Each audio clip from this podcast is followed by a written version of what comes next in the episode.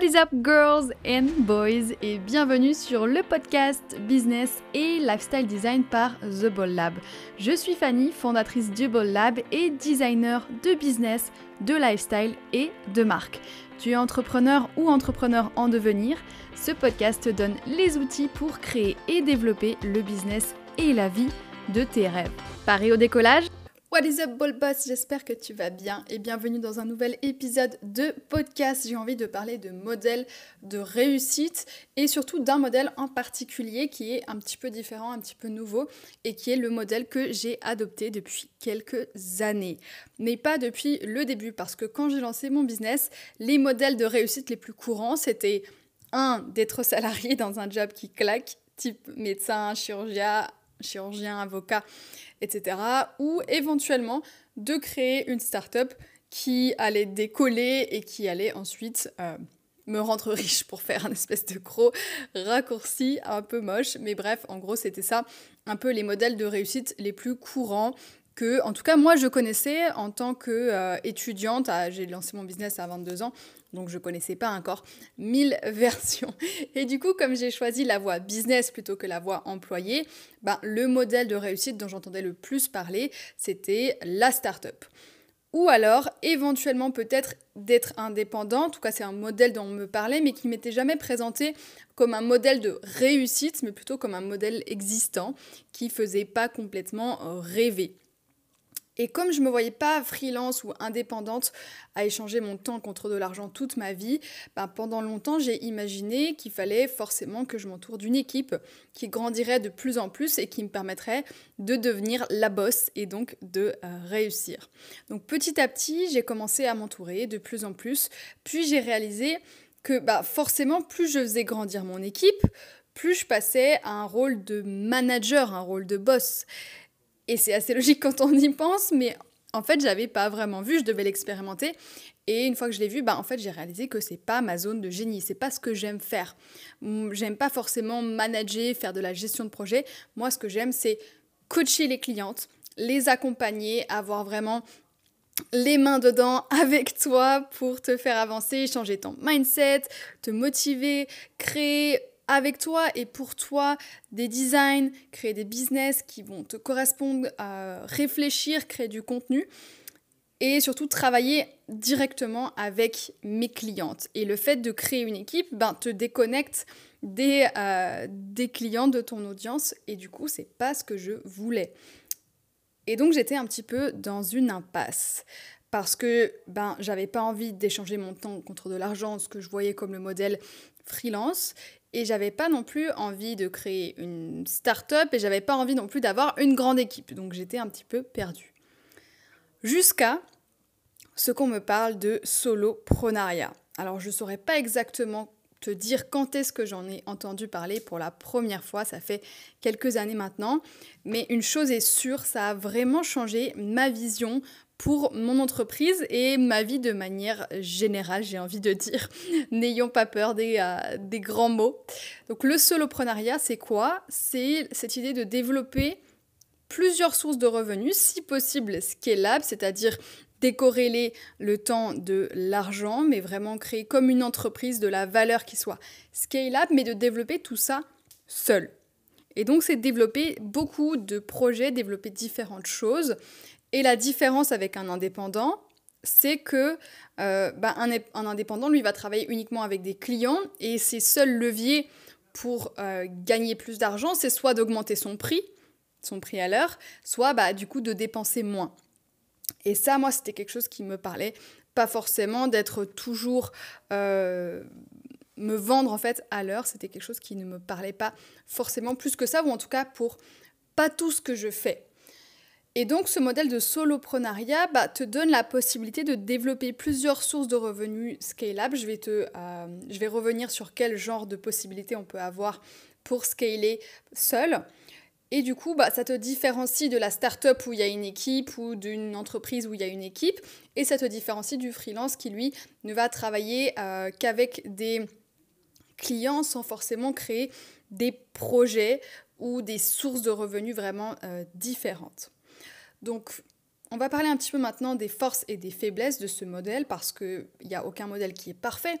Moi, mon job, c'est de te présenter différents modèles et dans les accompagnements, de t'aider à non seulement connaître différents modèles, mais aussi à personnaliser et rendre sur mesure un modèle qui te plairait. Donc c'est ce que je fais dans les accompagnements, c'est vraiment adapter un modèle, le modèle qu'on a trouvé qui est le plus intéressant pour toi et l'adapter encore plus à toi pour que tu puisses vraiment créer ton business de rêve. Donc dans les forces et les faiblesses du soloprenariat, bah, les forces, c'est euh, que c'est une super idée pour celles qui veulent devenir libres et indépendantes, parce que tu deviens encore plus libre et plus indépendante qu'un freelance, puisque euh, tu ne vas pas dépendre de clients qui vont te payer à l'heure. Tu n'as plus de plafond de revenus, puisque euh, ben, ton temps n'est plus lié à l'argent que tu vas gagner. Bah, c'est pas forcément lié genre je travaille plus, je gagne plus. Donc tu as un revenu qui est potentiellement illimité parce que tu vas décorréler temps et argent. Il y a bien sûr une possibilité d'avoir une partie des revenus en passif, même si c'est un terme que j'aime pas beaucoup parce que quand je parle de revenus passifs à des clientes, elles imaginent qu'elles vont pouvoir euh, aller se dorer la pilule sur la plage et ne plus jamais, jamais avoir besoin de travailler. Et ça, c'est quand même très très rare qu'on arrive à ça. Donc je préfère ne pas dire que euh, tu vas avoir des revenus cent pour cent passifs et ne plus rien faire. Par contre, oui, tu as une possibilité d'avoir en tout cas une partie de tes revenus qui va être en passif.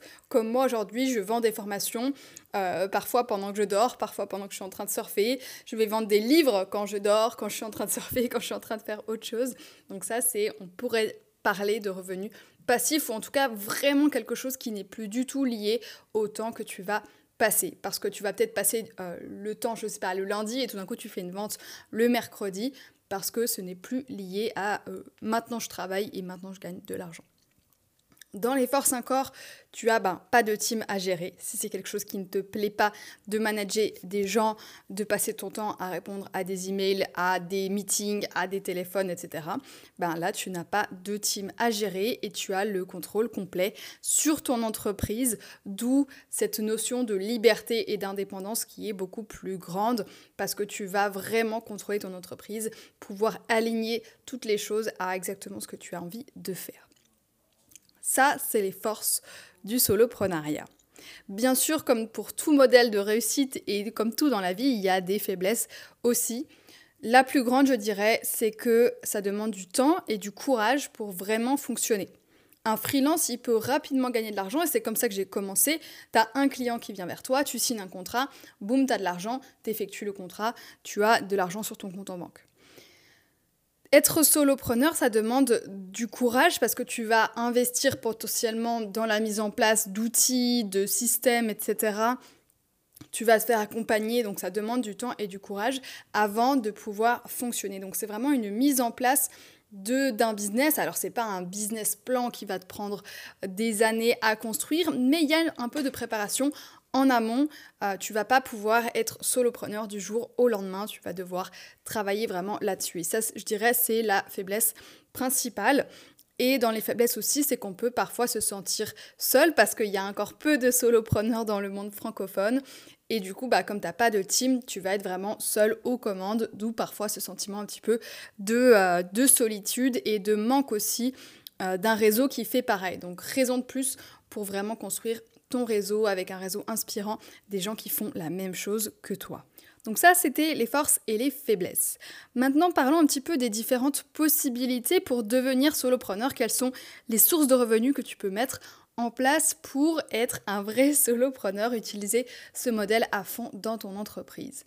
Première possibilité, c'est les formations en ligne. Je dirais que c'est la plus classique, la première à laquelle on va penser quand on parle de soloprenariat, simplement de créer des formations en ligne, peu importe le format, ça peut être des vidéos, ça peut être de l'écrit, ça peut être des formations sous forme de podcast, ça peut être un petit peu de tout, mais les formations en ligne, bah, du coup, te permettent de vraiment euh, décorréler ton temps et ton argent puisque tu vas investir du temps en amont pour créer ta formation en ligne et après tu peux la vendre à l'infini. Et que tu la vendes une fois, que tu la vendes cent fois ou que tu la vendes mille fois, c'est quasiment le même travail. Tu auras peut-être un petit peu plus de service client si tu la vends mille fois, mais en tout cas tu ne dois pas répéter mille fois le travail pour créer ta formation. Donc c'est vraiment quelque chose qui rentre pile dans le soloprenariat. Tu peux aussi proposer des produits euh, digitaux de type manuel, de type P D F, de type template, peu importe. Euh, par exemple, moi j'ai un produit digital qui est un planner TikTok pour t'aider à, planir, à planifier ton contenu TikTok et ton contenu réel. Donc ça, c'est un produit digital que tu peux acheter en euh, P D F ou même en format papier. C'est une autre possibilité pour scaler, parce qu'une fois que j'ai fait mon planner pour euh, les, les vidéos euh, courtes, réelles ou TikTok, eh ben, je peux le vendre une fois, je peux le vendre cent fois ou deux cents fois. Il n'y a pas de travail supplémentaire. Tu peux proposer aussi euh, des formats sous forme d'abonnement, sous forme de ce qu'on appelle parfois aussi, on utilise le terme anglophone, des memberships, où tu auras des clientes qui vont euh, te payer de manière récurrente chaque mois pour avoir accès à une formation, à du coaching, à des lives. Ça peut avoir plein de formats différents, donc ça c'est encore une autre possibilité pour scaler. Tu peux proposer des coachings de groupe, Des, des, éventuellement des forfaits pour certains services. Alors là, on est un petit peu entre freelance et euh, solopreneur, mais pourquoi pas. Tu peux écrire un livre. Un livre aussi, ça va te permettre de euh, scaler ton revenu. Alors attention, euh, le livre ne va pas te rendre riche. Ça, c'est sûr, à moins que tu écrives le prochain Harry Potter. Euh, c'est pas le meilleur business plan pour devenir riche, mais ça peut t'amener quelques revenus passifs, comme c'est le cas pour moi maintenant avec Design ta vie de rêve, plus euh, le livre. Ce qui est génial, ça c'est vraiment quelque chose que j'adore au quotidien, c'est d'avoir les retours des femmes qui lisent Design ta vie de rêve. Ça c'est vraiment, je crois que ça vaut tout l'argent que du monde, même mille fois plus que ce que le livre me rapporte, c'est de lire les retours des femmes qui lisent le livre. Ça c'est, ça n'a pas de prix. Dans certains cas aussi, selon un petit peu ton format de soloprenariat, tu peux donner des conférences, tu peux donner des séminaires. Ça, c'est à condition que tu travailles vraiment beaucoup ton personal branding. Et encore, dernière possibilité, c'est d'obtenir éventuellement des partenariats avec des marques, un petit peu sous le modèle euh, d'influenceurs, ou pas, ça dépend vraiment comment tu le travailles. Mais là encore, il faut que tu travailles énormément ton personal branding et tes réseaux sociaux. Donc là, tu as plusieurs possibilités. Je ne suis pas en train de te dire que je t'ai énuméré toutes les possibilités, mais tu as quelques options euh, pour devenir éventuellement solopreneur si ça te parle. Souvent, ce qu'on fait quand on est dans le soloprenariat, c'est un mix de plusieurs de ces sources de revenus, avec des sources de revenus qui vont être aussi peut-être non scalables, donc du coaching et du consulting, exactement comme je fais avec The Bold Lab aujourd'hui. Je propose donc des accompagnements de coaching, des services type création de site internet, création d'identité visuelle, je propose des formations en ligne, un livre. Donc il y a des choses qui vont mélanger soloprenariat et un petit peu plus freelance ou euh, le modèle de coach, où je vais plus échanger mon temps contre de l'argent. Pour moi, il y a vraiment trois piliers pour réussir en soloprenariat, et c'est pour ça que j'ai construit mes accompagnements et même tout The Bold Lab, je dirais, autour de ces trois piliers. Le premier, c'est le lifestyle, que je mettrai aussi avec le mindset, c'est qu'est-ce que tu as envie de vivre ? Quel type de vie tu as envie de vivre. Donc ça, c'est quelque chose qu'on travaille en accompagnement, parce que c'est super important pour moi de ne pas te lancer dans un type de business qui ne te correspond pas. Donc premier pilier, c'est lifestyle et mindset. Comprendre aussi, prendre confiance en toi, prendre confiance en ton projet, euh, oublier le syndrome de l'imposteur, tout ça, c'est des choses qu'on travaille aussi en accompagnement.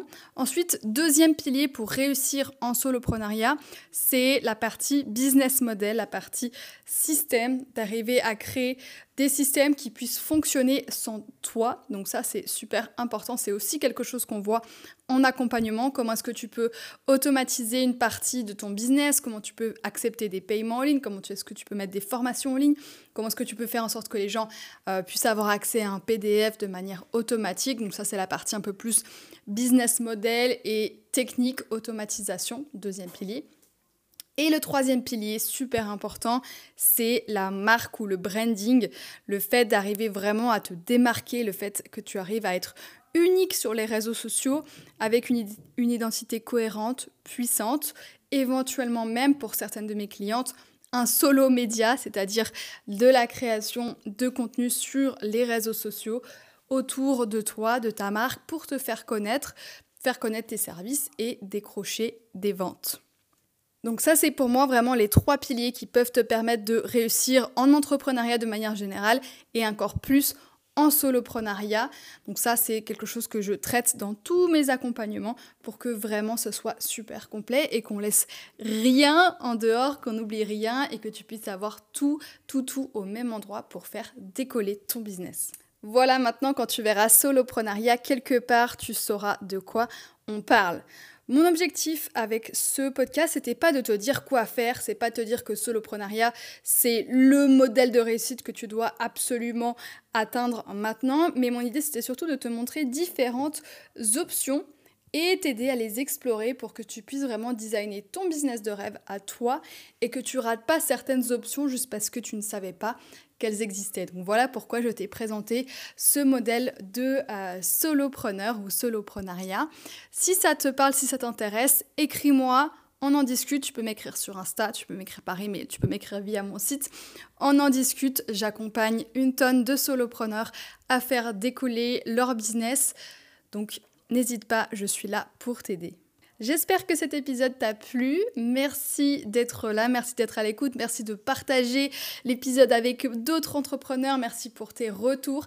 Ça me touche énormément à chaque fois de lire vos messages et je te dis à très très bientôt pour un nouvel épisode. Bye!